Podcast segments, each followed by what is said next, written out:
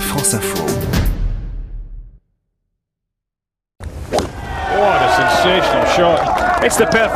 Il n'a pas réussi un trou en un comme l'Australien Lawson hier pour le plus grand plaisir des commentateurs et des quelques spectateurs présents. Mais il a su se jouer des rafales de vent aux portes du désert pour rester tout en haut du classement. À 34 ans, Mike Lorenzo Vera a terminé sa deuxième journée à moins 4 pour rester en compagnie des Sud-Africains Harding et Kudzi à 8 coups en dessous du par total. Pas de quoi provoquer toutefois un élan d'optimisme débordant chez ce joueur basque toujours prudent. C'est tout aussi bien, euh, juste j'ai eu un petit loupé d'énergie là au milieu de partie parce que le réveil était vraiment très tôt et j'ai perdu deux coups sur le 16 où je mets un drive magnifique à 8 mètres du drapeau et je prends trois potes et sur le 1 par 5 où je fais un bogey horrible donc là je sentais que j'étais en train un peu de perdre pied et on a réussi à remettre le jeu vraiment en route, c'était canon. Mike Lorenzo Vera a intégré l'élite du golf européen à 22 ans avant de se voir rétrogradé deux ans plus tard pour entamer cinq saisons de purgatoire en deuxième division.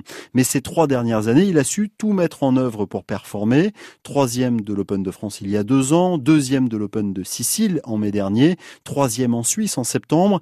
Il court toutefois toujours après son premier succès sur le circuit européen, confirme Patrice Barquez, en charge du secteur professionnel à la Fédération française de golf. Allez prendre des renseignements euh, et des informations auprès des plus grands euh, coachs euh, européens, que ce soit au niveau du putting ou au niveau du grand jeu.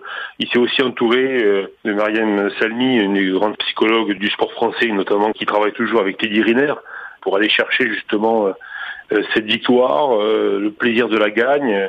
Il met tout de son côté pour essayer d'aller chercher une victoire, mais après, vous avez beau bien travailler, c'est pas pour ça que vous allez chercher la victoire. Contrairement à ce qu'on pourrait penser, même si c'est le joueur le plus régulier tricolore depuis deux ans, eh bien, il a quand même ce goût amer. Il l'a pas encore gagné. Quand vous êtes un champion, c'est dur à accepter. 133e joueur mondial, numéro 2 tricolore, Mike Lorenzo Vera va devoir montrer toute sa force mentale aujourd'hui.